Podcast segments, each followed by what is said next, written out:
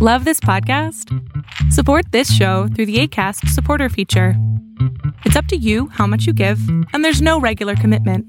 Just click the link in the show description to support now. Ever catch yourself eating the same flavorless dinner three days in a row? Dreaming of something better? Well, HelloFresh is your guilt free dream come true, baby. It's me, Keke Palmer. Let's wake up those taste buds with hot, juicy pecan crusted chicken or garlic butter shrimp scampi. Mm. Hello Fresh. Stop dreaming of all the delicious possibilities and dig in at HelloFresh.com. Let's get this dinner party started.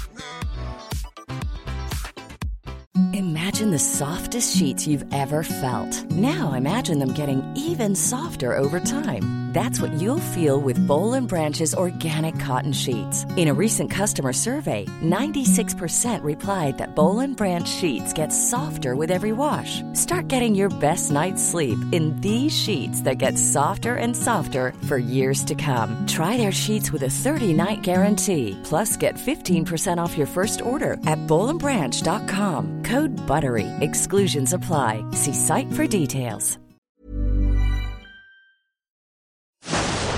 Fiction, science fiction, horror, fantasy, crime, LGBT, thriller.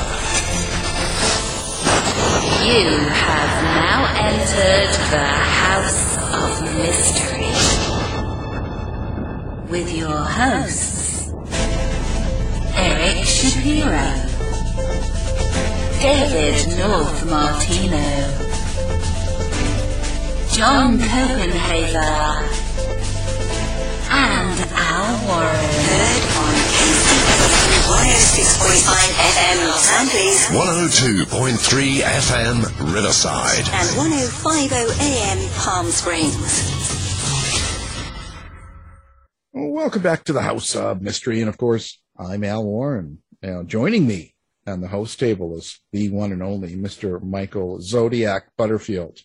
Hi, Al. Hey, you've been gone a long time. Famous man going and doing all these TV shows and series and, you know. Well, what can I say? You know, I, I got to do what I got to do, but it's great to be back. I'm, I'm sorry I've been away for so long. Just my schedule doesn't usually permit it, but I'm glad to be Oh, I here know. today. well, as long as I don't have to deal with some agent to get you on, that's yeah, you don't have that problem, Al. Can't afford an agent right now. so yeah. Well, you got to get, you can start demanding more money. Okay. I, I'll do that. Yeah. Just say I'll tell them you said so. Yeah. Tell them double, double or nothing. So you'll get 50 bucks.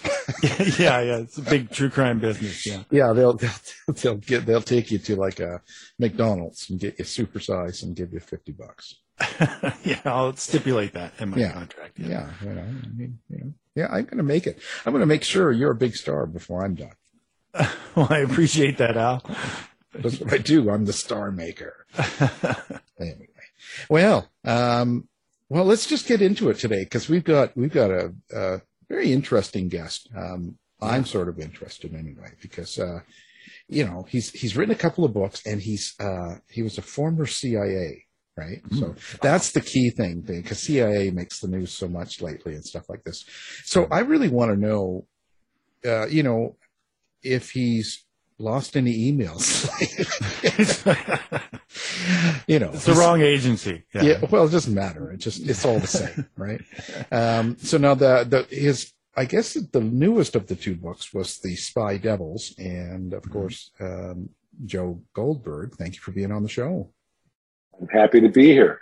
I have lost no emails except for when I. Uh, Did you have a Yeah. big delete or anything? You didn't lose anything? no, I, I decided to burn my house down, burn my computer at the same time, so that got rid of all those emails. That was easy. That's a better excuse, actually. Yeah, he's like that one. Burn the dog ate my computer. Yeah, yeah. It must be. Um, do you do you ever concern yourself about how a company or an agency like that you worked for before um, gets coverage in, let's say, news or events or current affairs? Does it ever sort of shy you away from admitting you worked for them, or what? what how do you feel?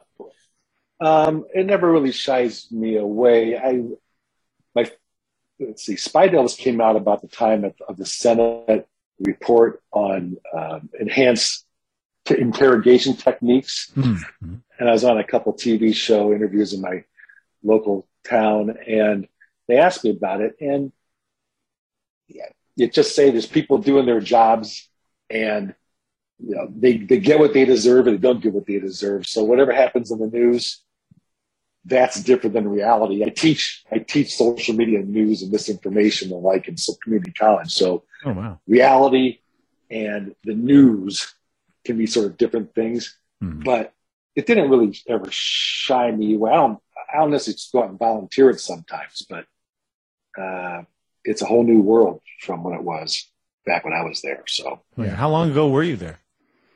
I was there in the old days. Uh, Did they have cars? they had cars, but CNN was just on the air, 85 to 93. Oh wow. Uh, the videotape. There was these. There were commercial. There was news stories about these weird things called compact discs and the digital revolution that may impact the entertainment and music and world. And uh, so that was it was stone knives and bearskins compared to what we have today. and that's actually what made it unique back then because it was it was the analog digital transition for a lot of information use. Mm. And that's, we, were, we were building it. We were building it back then. It's funny because even CDs and DVDs are past. Yep. Yeah. yeah. Not a collectibles. Yeah.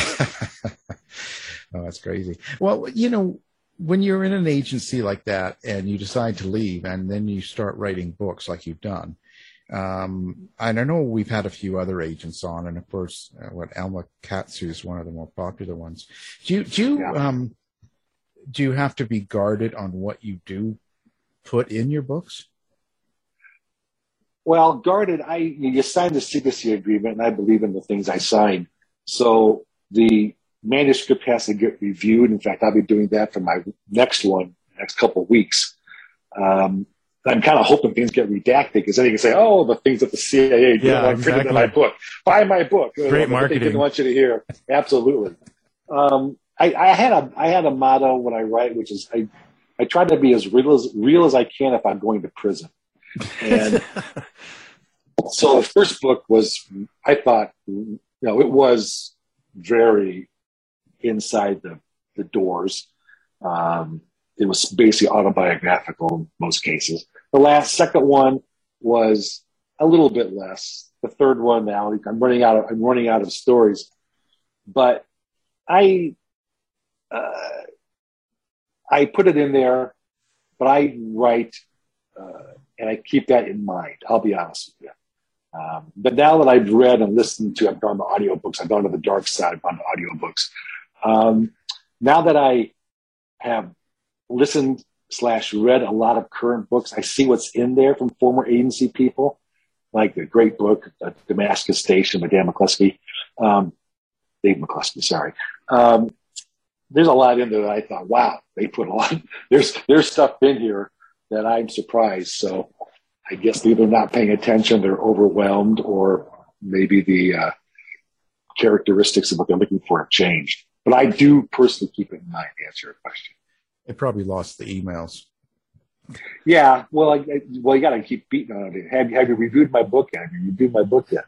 But there's, but I since I've been gone for a long time, uh, things that I did or know or worked on are ancient history. When I wrote the first one, it wasn't quite so ancient history, so I was a little bit more concerned. Uh, Yeah. But there are still things that I, my wife doesn't know, and people don't know because there's no reason to know. Just be, I promised I wouldn't talk about it, so I don't. That's not that's no great honor. It's what I what I promised I would do. Yeah. Hang on a second. Here comes the mother-in-law. Yeah. Well, it was so long ago. I mean, JFK is already dead now. So just so you know, Yeah. I think you can talk about it. Yeah, I, I had nothing to do with that. I did, I did read a few books saying that we were involved, but, but uh, not me. I wasn't around. Well, how do you oh, feel about that? You know, I'd like to ask you, how do you feel about that? That the CIA is the bad guy in so much fiction and film and television is just like an automatic. Who's the bad guy? It's the CIA. Yeah, that drives me a little bit nuts. What, what drives me a little bit more nuts than the agencies, the bad guys, because when you don't when you don't know about something and it's dark and it's shadowy, it's it's easy to make them the unknown bad guys. And I actually use that to my advantage in my book. I write things I know are just thriller fluff, but it's the kind of things that people like to read and makes them turn the page, which is the whole point.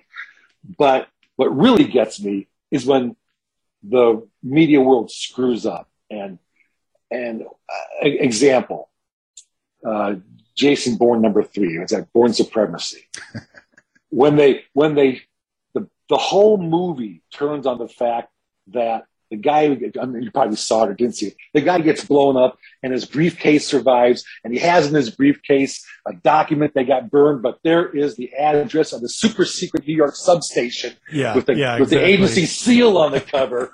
I'm like, I, I actually sat forward in my chair in the theater and just went, no, no. That, Yeah. that ruins it. I know there's jump the shark moments, but come on. You know, and this had the flags of the agency in the window that you can look through from across the street. Yeah, that And was, there's, yeah, that was it hilarious. just is, come on, can you just? I know there's these, and, and then writers do it all the time. Oh, there's going to be this. The logo is going to be on this certain device that if it wasn't there, you couldn't write the rest of the book. It wouldn't be there. Yeah. Okay, this wouldn't. It wouldn't be there. I get it. So that's just, you know, it, I try to stay real. Don't don't jump the shark too many times. I know it has to be done. The coincidence has to be happen. The the moment you kind of go really has to happen, Hmm. but not the let's have printed on the outside of the book in Morocco the address of the secret secret substation in downtown New York City. The actual address. Oh God. Uh, sorry, I'm, I'm okay. I'm humming. Mm, I'm humming. Well, you know, I, I, I guess um, that whole thing is what. Well, maybe not. How? What do you think the general public gets wrong about the the CIA, like in general? Like, so what the average Joe citizen out there um, in, thinks about the CIA's and what it is, but it's totally Well, not. Well, there's three things. There's several things. First of all, it's not law enforcement agency. Mhm. Um, so there's no badges. There's no carry in the state in the United States. Uh, it, there, it, it's not Homeland. You're not seeing a bunch of uh, CIA guys in, in vans running around spying on Americans with guns. Yeah. That's another another another. I like that show, but that just drove me nuts. Um, it is. It's not spying on you. That's that's the IRS's job and the FBI's job, but mostly the IRS's job. And, and most people are just hardworking civil servants who come into work every day and do their job, read their piece of paper, do their thing, are excellent, the best they are in the world of what they do, and then go home and play with the kids. There's a very small percentage of people who are doing what makes they make TV shows out of or write books about mm-hmm. the case officer covert action. And most case officers are in the station and they do their day job and they trudge off to their night job and, you know, and they get a couple pieces of paper from somebody or take some notes and come back to the station and type their thing up and are exhausted and go, there's not a lot of bang, bang, shoot 'em up. It's raising your hand and pledging allegiance to the Constitution to give the best information you possibly can to decision makers at whatever level. So that's kind of what the first book was was about. My first book, Secret Wars. In fact, I dedicated it to the Patriots. You know who you are, because they they they do the job. So don't think that everybody there is a Jason Bourne. Most people are just people doing their job, and give them some credit. And you're never going to know their name, but their job is to protect and defend the country. Right.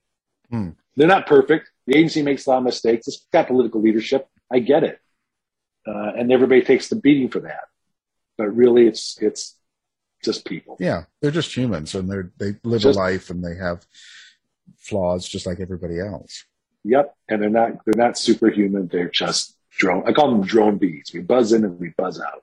Yeah, they're not all like Queen Latifah, where they can walk in a room and, you know, beat up ten guys in a five Beat up, seconds. yeah. I didn't I didn't know. I, I actually I knew a few of those guys, and they're yeah they they were they were teddy bears on the outside. Just don't poke them in the eye. Yeah, yeah. That's like Michael here. You got to be careful. Exactly, exactly, exactly. He looks soft, but no, vicious. That's kind of a fierce fierce pictures he's got. Yeah. He's got that deadly zodiac stare. well, he was the Zodiac. In case you didn't know that. Yes, I have a solid alibi. I was not alive. Oh. yeah, so you say. I'll prove it. Yeah. prove it. Yeah. So Where's you your birth certificate? Yeah. exactly. Yeah, it's probably with Obama somewhere, right? Come on. Sorry, I had to. Um, Yeah, I what made you get into writing a book? But Like, okay, so you know, so you you have this uh, life uh, working the agency, and you're doing your, Yeah. your thing and all that stuff, and you're going to leave, so you leave, but um, you're not you're not a kid anymore, you know, and and so usually when Thanks, Dad. well, usually when people um, go into something like writing, they don't do it when they're older. They do it when they're younger. So what? What? oh, You know what it is? What gave you that confidence Yeah. to do it? Well, it's kind of a it's, a it's a tripping story here. I actually wrote the first book in the 1990s, soon after I left. Then late, I left in the early 90s. I started writing in late 1990s, and actually the week of 9/11, the day before 9/11, actually, I had my book in the Manila envelopes with the cover letters before the internet, ready to send to agents, and then 9-11 happens. My book is about terrorism. It's about the beginning of terrorism in Libya and Reagan and all Gaddafi and all that sort of stuff. And so I'm like, oh wow.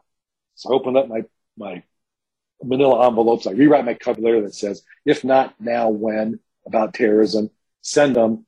I got responses back saying like it, but you know, no terrorism, no terrorism, which was absolutely wrong because that's when all the bestseller authors now start taking off, you know, Thor and, and all that, Flynn. Yeah. And so I let it sit. I was discouraged. I let it sit for about 14, 15 years. And then a couple life things happened. My mom got sick. My, my, uh, one of the characters in my book, a mentor, he got sick and survived, but he got sick. So I'm like, this is, this is an omen.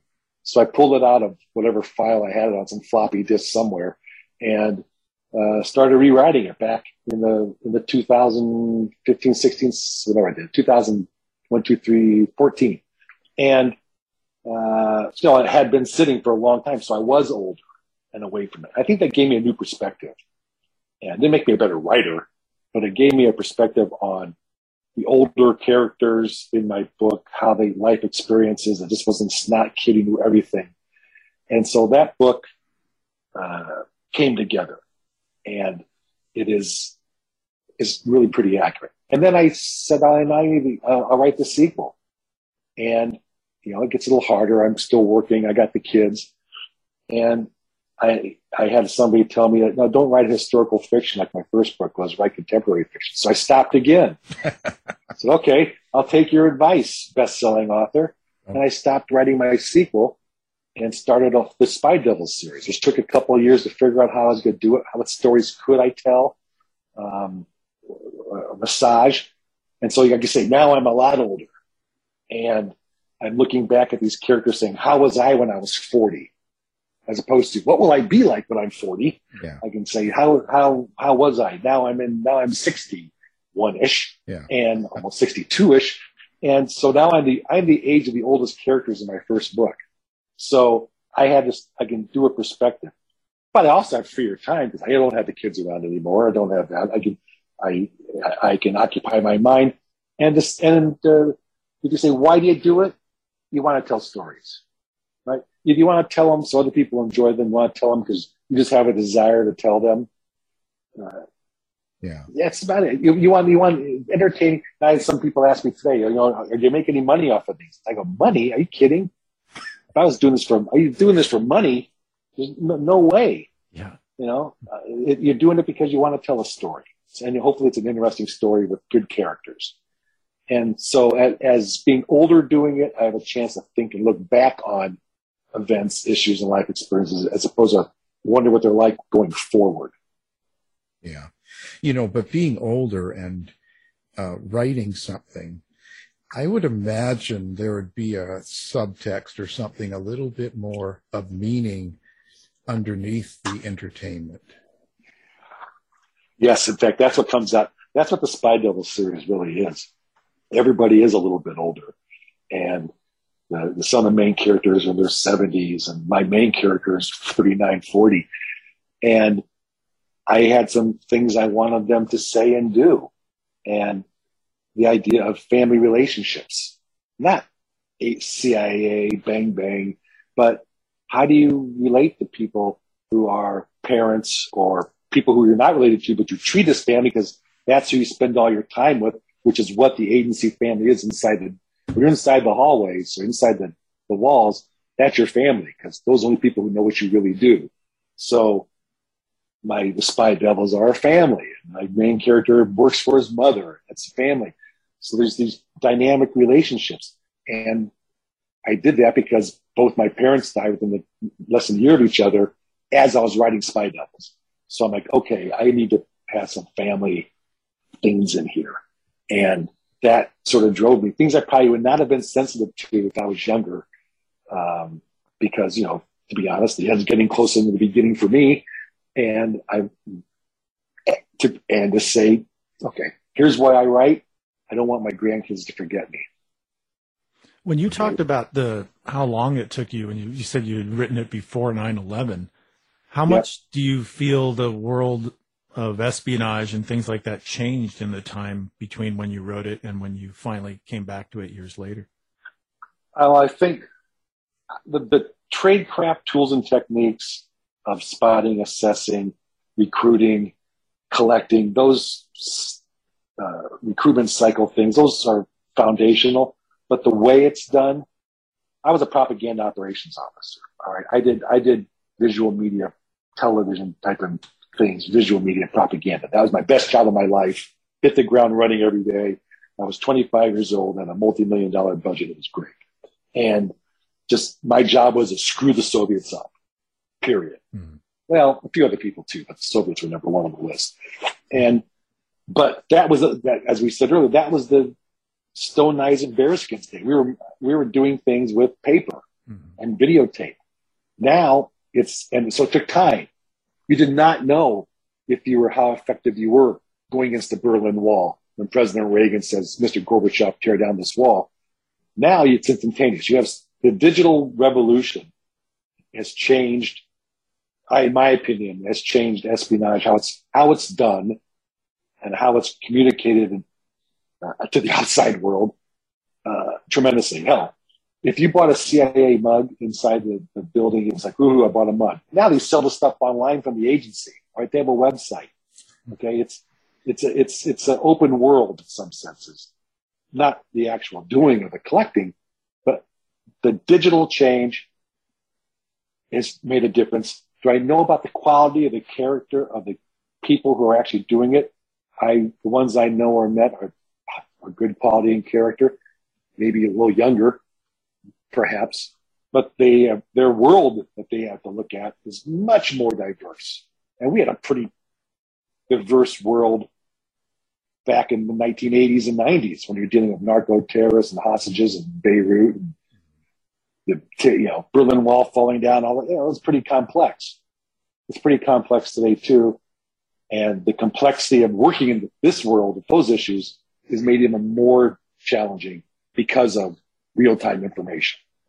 And did you have to do like some studying and research to kind of get yourself up to speed on how things are now? Yes, I did. That's actually pretty. That's a good question because I wanted to get caught up. Um, I knew enough people where I could just ask questions generically to say what sort of has changed. Read articles that have been written about uh, current operations. There's things in you know, the, government reports, even the Senate report on enhanced terror stuff. I try, try to get a handle on what's and different and the place kept reorganizing. They, they reorganized every time you blink.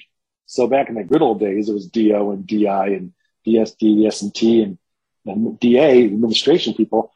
Now it's like I guess fusion centers. And now it's going back to the old way. I can't keep up. So I, I, I the biggest problem was jargon. Mm-hmm. What are they calling things now that they aren't calling them then to not to date myself for me? Yeah. It's, I write fiction. So if, if, if I don't know what it is, make it up. Right? it's, it's, it's, it's just make it, make it, and the people who really know, they're gonna go, oh, jump the shark, Joe. And they'll, they'll complain like I complain.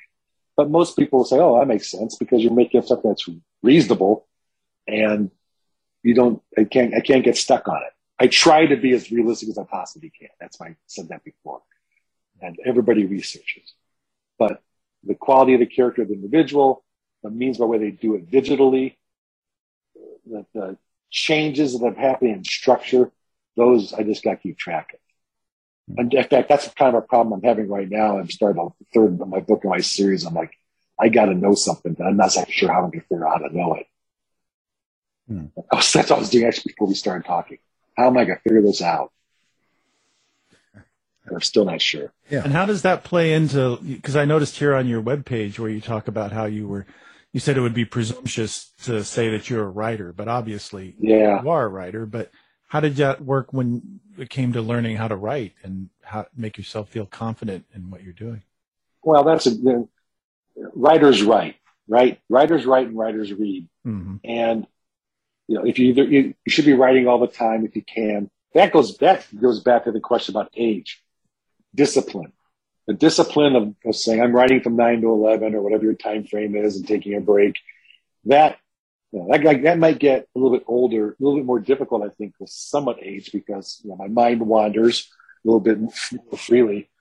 But the more you do it, sort of the better you get, the more you read other people's stuff, the more you get feedback from peers, friends, enemies, well, not enemies, but people who are going to give you constructive uh, comments.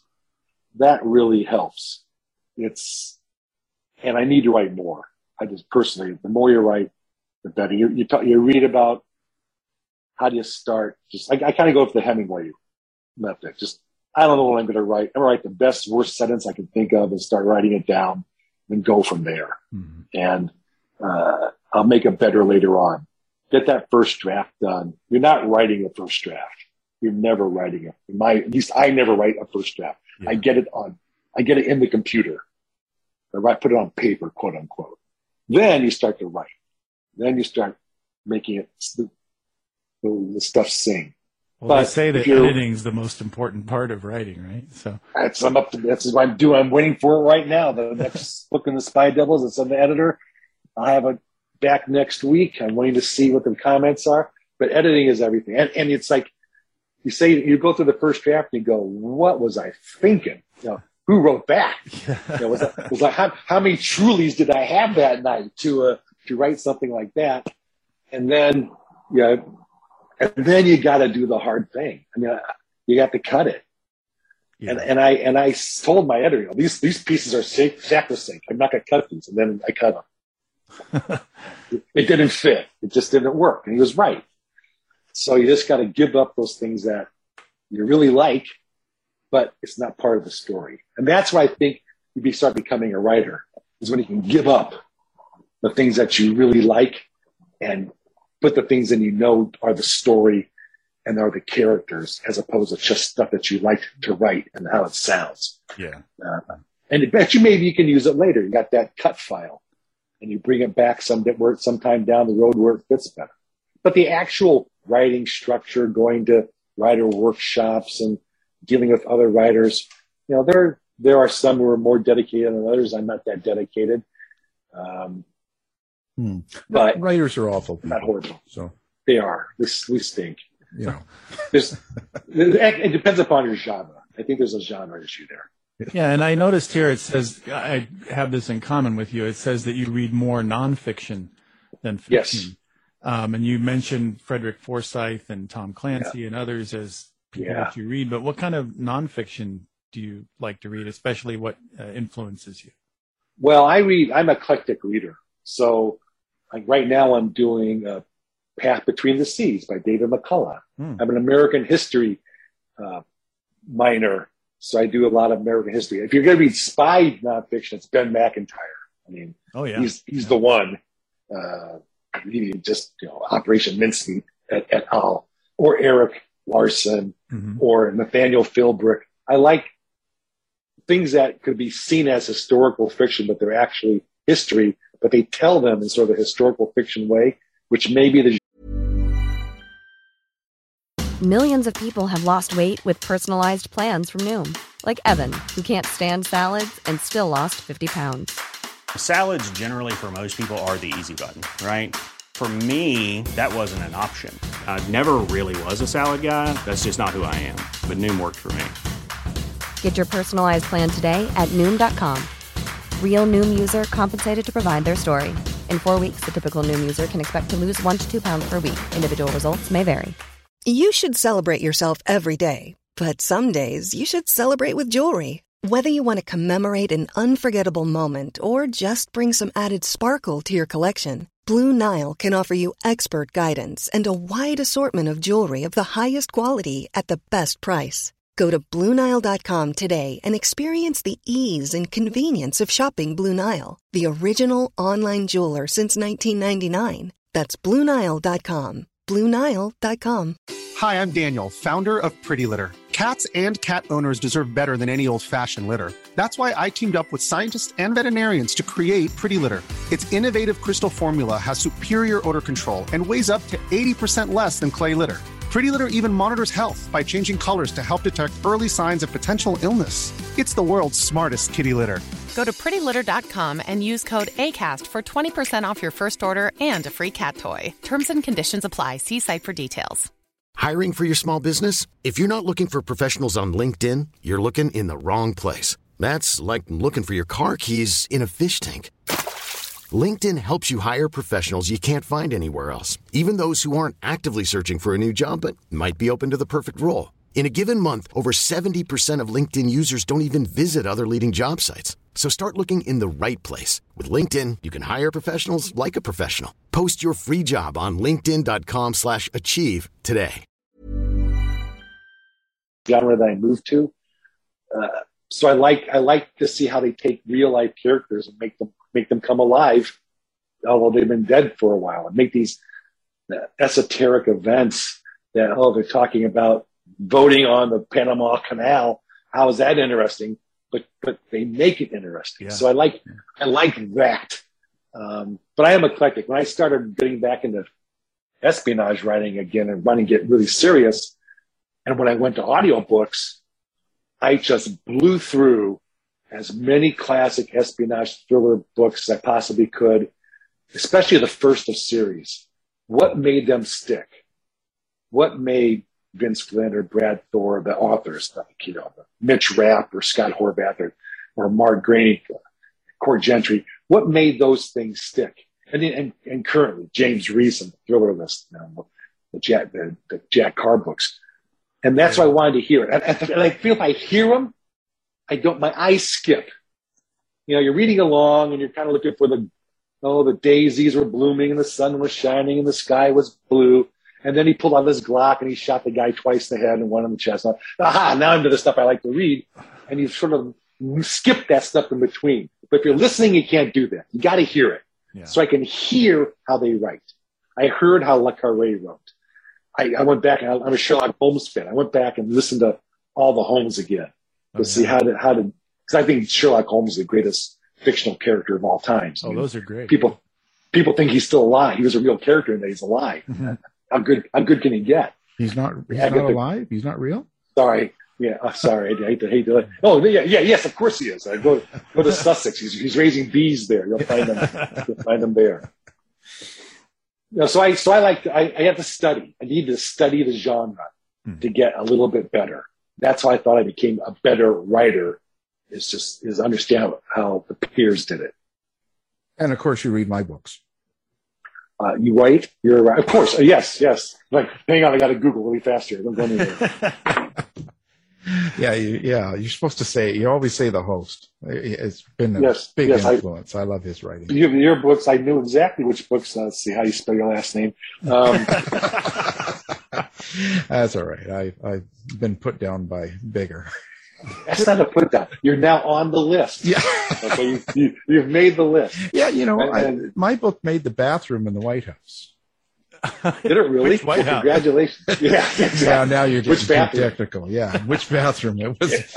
Uh, yeah, well, it certainly wasn't Yeah. He doesn't read, but um, That's he doesn't. well, well, you know, but you being that um, person in propaganda, how do Yeah. you see it now? Like today, it's gone wild with, like you were saying, the digital age and the internet and all this social media. Yeah. And there's so much stuff flying around, and people are buying it. You know, like there's, you know, Yep. Hillary's cooking babies and pizzas, and, and you know, all this. Pizzagate. Yeah, you, but all this stuff flies around, and it's serious enough that people go and shoot in a pizza place, or they go, they really believe all this stuff.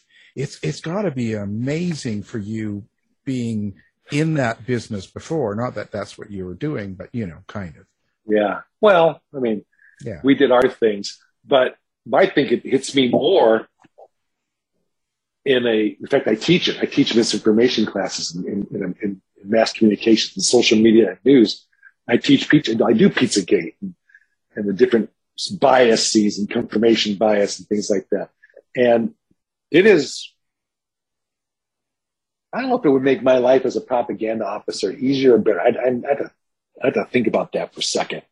Um, because I don't know, because you have a specific target audience Yeah. Yeah. whether it's a popular. I mean, a lot of stuff we did was generic because we couldn't go necessarily right to somebody. Most of the time, yeah, I could and did, but it's more nation building. You know, Soviets in Afghanistan bad, Americans good type of thing. Um, but you didn't really know how effective you were. If, but now you would be able to see that because you'll see the tweet immediately Yeah. right? The guy who tweeted the Obama, the, sorry, the Osama bin Laden uh, attack, you know, real time.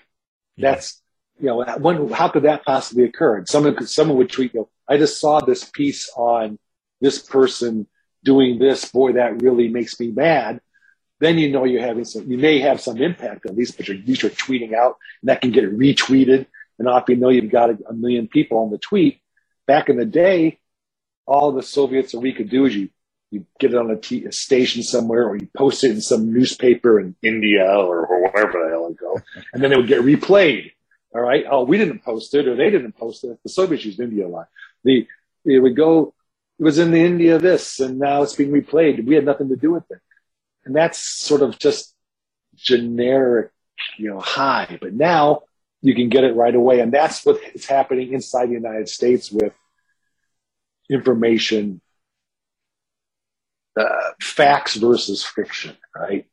Um, and if, if you can't get people to believe fact, then we're we're sort of in trouble.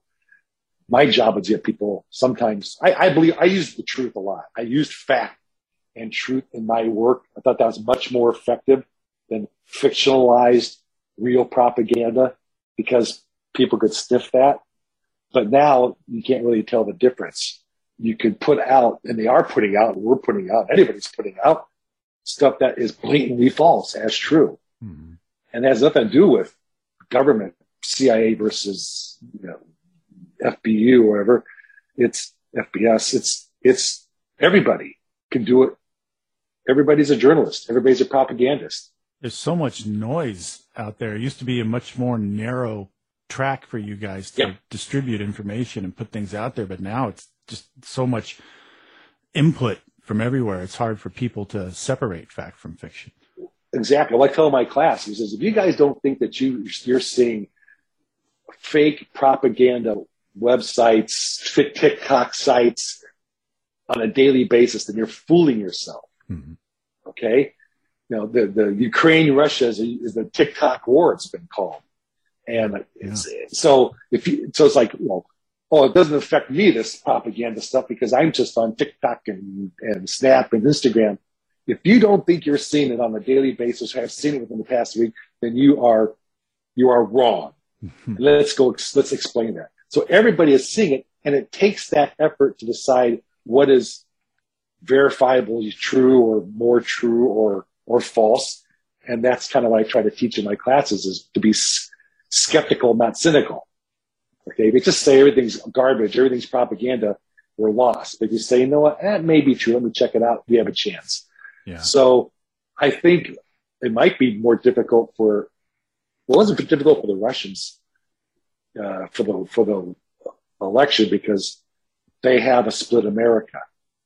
It's not as, and it's not as if what they did in 2016 are still doing now is anything different than they were doing in the 1950s and 60s. They, oh, yeah. they've been, they've been feeding the race issue in the United States for, for a long time, uh, to create the divide and, and it just became more efficient now that they can just do it from Macedonia and, and, uh, Ghana. So it's hard now to just say that's, that's an American site, that's a Russian site, that's, who knows where that's coming from because people take no time whatsoever to determine the, the validity of what they're looking at. Yeah. They just hit the share button. And the Russians, the Russians know that. They're making it appealing. Are we doing it? I bet, I'm sure we are, but the, the internal social media world inside Russia might be slightly different than the one inside the United States, I would say. yeah. um, just a little bit. So we're, we're a much fertile ground for using those techniques. It's a, it's a little bit more difficult. Mm. A little bit more difficult. There's ways to do it. There's more than just Russia proper. Um, so people people aren't discerning, then we're sort of in trouble. Yeah, you don't think the Russians are posting that uh, Putin is a dictator and stuff? I don't think that. Yeah, yeah. Well, there, there probably are some Russian citizens who were posting that. You're not going to see them for a while. Yeah. Uh, but uh, but hey, let's say let's hands up for the people who are doing the, the independent news. Russia got kicked out. Who set up sites just outside the country and kept it, kept it alive and are beaming things in through you know, VPNs and the like. I mean, they're they're not giving up. You know, they're trying to get this, the word in to people, and it's difficult, but they didn't give up. So let's give them some credit because mm. no one knows what their names are either, but they're doing it for the for their country, mm. for their people, actually. Yeah, yeah, it's a good thing. Um, now, so in your Spy Devils, and you, you've got right. fiction in there. How how, yeah. how do you decide or create your character, um, the main characters in the book? Yeah. Like, is it, it, and and how do you experience them? And I I say this because, you know, we've had a lot of fiction writers, and, and a lot of people will say it's their, um, you know, they see it and that the, these these characters and they think of them as kids or family and they hear their voices and all this sort of stuff. What's your experience? Well, a lot of, I try to say, is there somebody who I really know who I can base this on? Um, what, what can, can uh, collection of characteristics, looks, activity, expertise can I put together and say, oh, this is my friend this, my friend that, my friend that now create this person. And that's a lot of how I sort of put them together. Uh, I give them a face of somebody who I know, even if it's not necessarily based on them. Uh, and then I, will be honest with you, I I think movies. Uh, I'd say, okay, this person looks like Brad Pitt. This person looks like Audrey Hepburn this person looks like that. So I give them a, if I don't have the face of my friends, I give them a face of somebody who I can visualize as I'm going in. They may not talk like them, necessarily act like them, but I, a lot of times in my book, I will even say, this person looks like Orson Welles or something like that. Uh, I, I, don't I, I, don't have a character that looks like Orson Welles. Maybe I'll start one, but no one even knows who Orson Welles is. Yeah. But, uh, well, and I, I teach him in my class. But the, so I try to do this combination of people who I have come across, know, and use the quality and characteristics of those people to create the core of who those people are. When it comes to looks, I might take who they were, one of those people, or I'll just grab a, a, a movie personality so I can visually see them up on stage in front of me and say, okay, Brad or Jake Gyllenhaal, who's kind of Bridger. Brad Pitt and Jake Gyllenhaal are my main character, Bridger. That's what he, that's what he looks like. So if you're listening, you know, buy my book. Um, so that's, and in fact, that's why I wrote it. You, know, you kind of write it for those kind of people. So this is how they would act. This is how they kind of talk. That's kind of how I hear it. But 60% of the people who I build are based on people who I know in some sense. Yeah. You could always use my face too if you want a good looking character. No, I'm a little bit more discerning than that. now, I'm curious how that works when it comes to villains villains inter- villains is a different story because you don't I don't really know that many villains. Um, Hopefully, yeah. well, I sort of I my later in my life I worked on political campaigns overseas um, for basically presidents and prime ministers, and so you kind of come across some different people, and so I if you're looking if you're looking for an oligarch from Eastern Europe or Ukraine or wherever they're out there. And you can just, either you come across them, people have mentioned their name enough, and just go find them.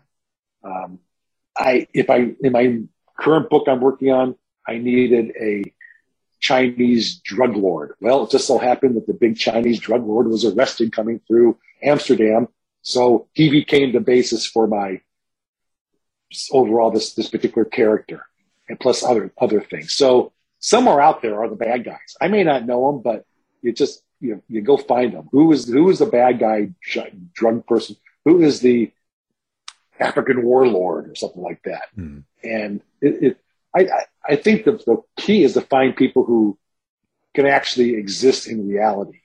You know, they're not superhuman. The bullet doesn't miss them. They don't they make they don't make mistakes. They they're they're bad people, Chinese drug lords, and they they have how they get there, who they step on to get there. How do you how do you say that and get that across so that you feel their villainy versus your good guys? Hmm. And maybe they're not quite so villainous all the time. Maybe they're actually sort of not decent or nice, or maybe they aren't decent and nice. They got a family too, just but they just have a bad bad profession.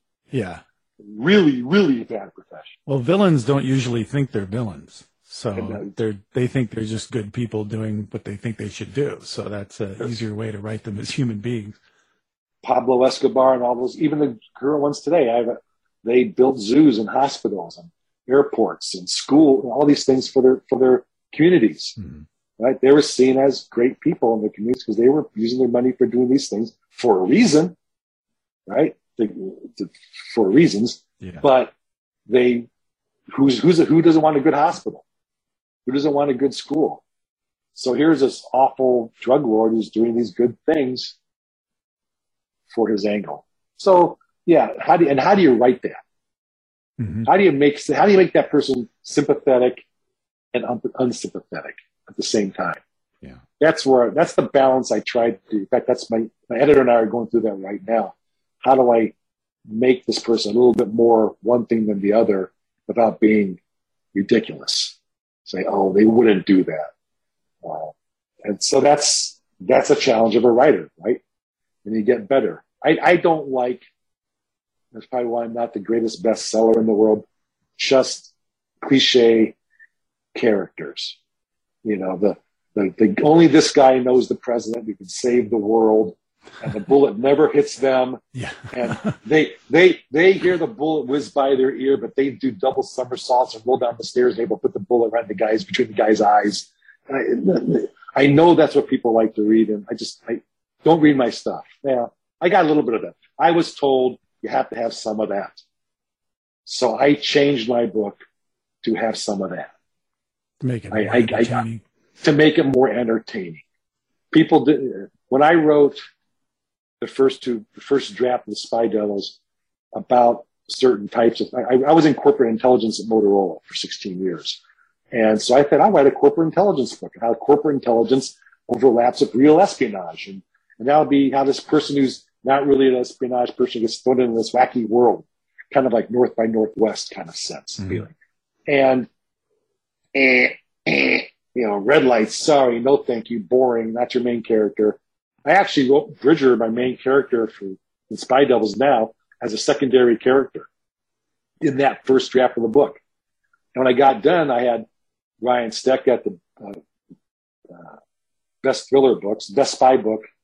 Uh, I'm getting his site wrong, but he's a good, great reviewer of, of espionage books, a good friend of espionage writers. And a couple others go, who, who's your main character? This guy or Bridger? I go, I think it might be Bridger. They go, you're right. He's much more interesting. I want to know more about him, not this other mope, who, by the way, was based on me. You know, so thank you very much. Uh, so I changed the book. I changed the main character. I changed the focus, and that's more has to be more more I call bang bang, which is more entertaining. And I get it. I'm all for it, and people like it. I think there's actually a decline of that kind of book right now, um, but it's still what the market lo- looks for. Um, I try to balance out that with real characters, real people, stories that are a little bit more realistic, perhaps. I might be overstating it. Um, You mean but you, you mean you didn't you weren't able to miss the bullets and fly downstairs and hit the guy in the head? no, I didn't. I no, I, I, I fell down the stairs, lost my breath, went back up the stairs and grabbed my shoes that fell off, and ran away crying like a baby. You know? That's the real no, story. that's that's the real story. I'm sticking with it. Yeah. No, but my but my character, my main character, Bridger, he's he's got some of those characteristics because you have to have that person if you're writing thrillers and espionage. Yeah. You can't just have the bumbling fool unless you're doing Pink Panther or something like that. um, you can have Sherlock Holmes be a drug addict, but he's still Sherlock Holmes.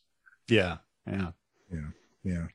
Do you, do you ever take people that you've run across in your life, in your experience that you really don't like or that are terrible people and put them in your books and perhaps make them evil and have them killed off? Uh, have I done that? I, I have, I have made caricatures of people or conglomerations of people in books who I very much know. Uh, and if they really read closely, they might see themselves there. And I may not have had them in the most flattering light, or actually I may have had them in the reality light as opposed to how they may see themselves. Um, but I haven't gone off and said, ah, I couldn't kill you in real life. Let me put you up against the wall and shoot you, shoot you here. Uh, but I, I do try to make, when, when I wrote Spy Devils, I wanted it to be someone saying, when they read it, yes, I see myself in that situation. I know that person, especially when it was more corporate oriented. I, I, I know that boss. I know that HR person, who I kept in the book, by the way. Um, you know, because who, likes HR, right? So, so you know, they they're they're they're that person, and who likes you know pomp, pompous VPs and th- that type of quality, top of the corporate boardroom type of thing. That I tried to be realistic, but I want people to say, yeah, that's that's me. I'm that I'm that guy who had to go there, or that person, sorry, who had to go there and do that or does that every day. I wanted people to see themselves in some of these characters, not dreaming that I want to be, well, you know, uh, the, the superhero person who can fly type of person. Yeah. Yeah. That makes sense. Yeah. You know, yeah, I- I- yes, yeah. yeah. So, um, how do you like to interact with readers or fans or people and stuff like that? Are you, you've got a website and you do social Yeah. media and stuff. What's your favorite? Let, let the listeners know where they can find Well, yeah, well, of course, I, I talk. I face to face is always great. Talking to people like you and answering questions, having to think on my feet or in my chair, and trying to get some point of views across to be somewhat inspiring. That's always fun. When it digitally, uh, it, it takes time. I'm actually hiring some help to help me out digitally. You know, Twitter and, and Facebook and that. I'm old, so I got to be on Facebook. I'm not going to be on. T- I'm, I'm not going to be on. When I first, I just digression. When I did, my, I do surveys for my media classes. And, and first day of class, what social media do you use? Five, six years ago was, oh yeah, Facebook and Twitter. And now it's like Facebook, you know, doesn't even show up.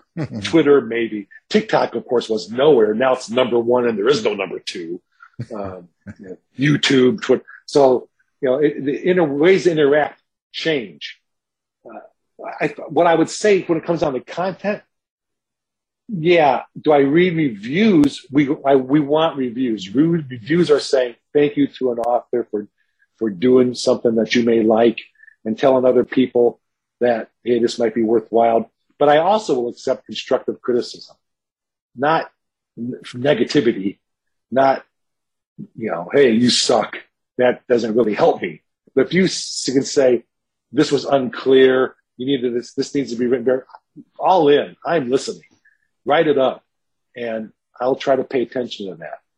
But there's a, there's a, on social media, the people like me, the writers, we have our ongoing Twitter conversations and support each other. You got to support your, your fellow authors and that support gets you in contact with more readers. And then you have readers starting to follow you more. And, and, I, and I got, I started getting emails. This guy, extremely nice email from a gentleman who says, I very rarely send emails to authors I really like your book and realism. Something, know, that heartfelt thank you. I sat back, I was just kind of patting my chest saying, victory. it, it, it's like my wife, my wife is in her last year of teaching after all these decades. And, you know, sometimes they get good feedback, but she would have a parent come up or student come up years later and say, no, your class really meant a lot to me. It made a difference. And that she, and she would say, that's, that's why I do this is for that, you know, on top of everything else, of course, but for the feedback that you get you, you made a difference in somebody's life. So, so if you made, if you entertain somebody and they're going to take the time to actually write to you and tell you that, you know, thank you. And so I, I and I and I always respond, always, even if it's just a thank you or appreciate it or something.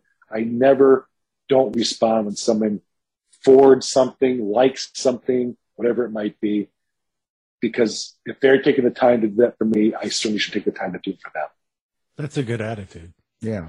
And, and please, everyone, send them something. yeah. So, send me, send me that negative criticism. I need yeah. some more. Yeah. I guess let's get have, see how many one stars we can get on here. I, yeah, the one the one star I got, the guy never read the book. It was a was it was a sock puppet. I, I sent it to Amazon saying, "Hey, this guy didn't read the book. He's, I don't know what he's talking about." And they kept the they kept the review up. Oh yeah, you know, yeah, and brought down the stars, of course, which is why they do it. Yeah, uh, yeah. But I always hey, hunt them down. You know, they hunt them down and yeah. kill them. Oh yeah, of course. That, uh, what else? It gives me something. I to just. I just, yeah, I don't do quite that. I kind of, I kind of don't ignore my. I go to the feedback page or the review page with one eye open, saying, "Is there anything new there?" Um, yeah, and I always could use. I always need more reviews. I, I stopped sort of asking when I send out a book or autograph. I keep, I put a, a note in there saying, I basically say, reviews are a thank you. Greatly appreciated if you have the time. Uh, just kind of as a push. Yeah. And I post that occasionally online. But if people feel the need to write reviews, it's appreciated. And I don't write as many as I do, but reviews count. I teach that in my classes. Reviews count. Yeah. People look at reviews. Who doesn't buy the microwave without reading the reviews first, right? Well, So- yeah. At least look at the averages they do, right? Yeah, and that's why you drive the average down Yeah. those bad stars. Yeah. So that's I'm going to get But on that. Yeah. if you're listening and you're a reader and you like the book, just take the time to think. Don't even put words, just five stars, boom, off you go, or four, or whatever the number is. Yeah. But that just means a lot to somebody who spent months putting something together for enter- entertainment. Of course, you know that we'll do that. You know, and Yeah. and um, everyone, you know, you need to buy one of these books, like the uh, Spy Devils, or Secret Wars, an espionage story. And you know, uh, Joe Goldberg, he really needs the money because he's not making a living. off this. I'm not making a living off He's not making This a is my living off it. retirement. Yeah, My this is supposed 401k money is going to Yeah, like Rebellious, Re- Rebellious Son, Spy Devils 2 should come out this fall. I haven't announced the actual date yet, but it's it'll come out this year in the fall. So keep your eyes open for that one too. That's a shameless, selfless plug. So take yeah, that. yeah, yeah. and your get it. website is uh, joegoldbergbooks.com. Exactly. It always will be. Yeah, and we're going to have all that posted now because we need to we need to help this man out. He dedicated his life to service for the country. We got to get him a retirement here, and and please review. You know, Yes. Well, I, and I have a motto, and I, I say for you two guys and anybody else, like, is that, you know, anything you do to help, let me know. So if you're a writer or somebody who's, who's looking for things to do or doesn't know what to do, send me a note. Whatever I can do to help, I'll- absolutely. Because what else? What you need? You need it. If you need it, whatever I can do to help. So I, I lay that out there There you go. You heard it here, only here. Well. Joe, it's been wonderful, and uh, it's great talking to you. Um, Thank you very much. This has been this has been enlightening and, and thought provoking. Actually, I appreciate the, the insightful questions. well, again, our guest has been Joe Goldberg, and uh, he, he's he's writing books now, and he needs he needs money. So, um, and, a, and, a, and a good foot rub would be nice too. but I don't think I can get that on the internet. Well, actually, I can, but it's not going to that. That's that's Al's job. Yeah. Yeah. well, thank you, Joe.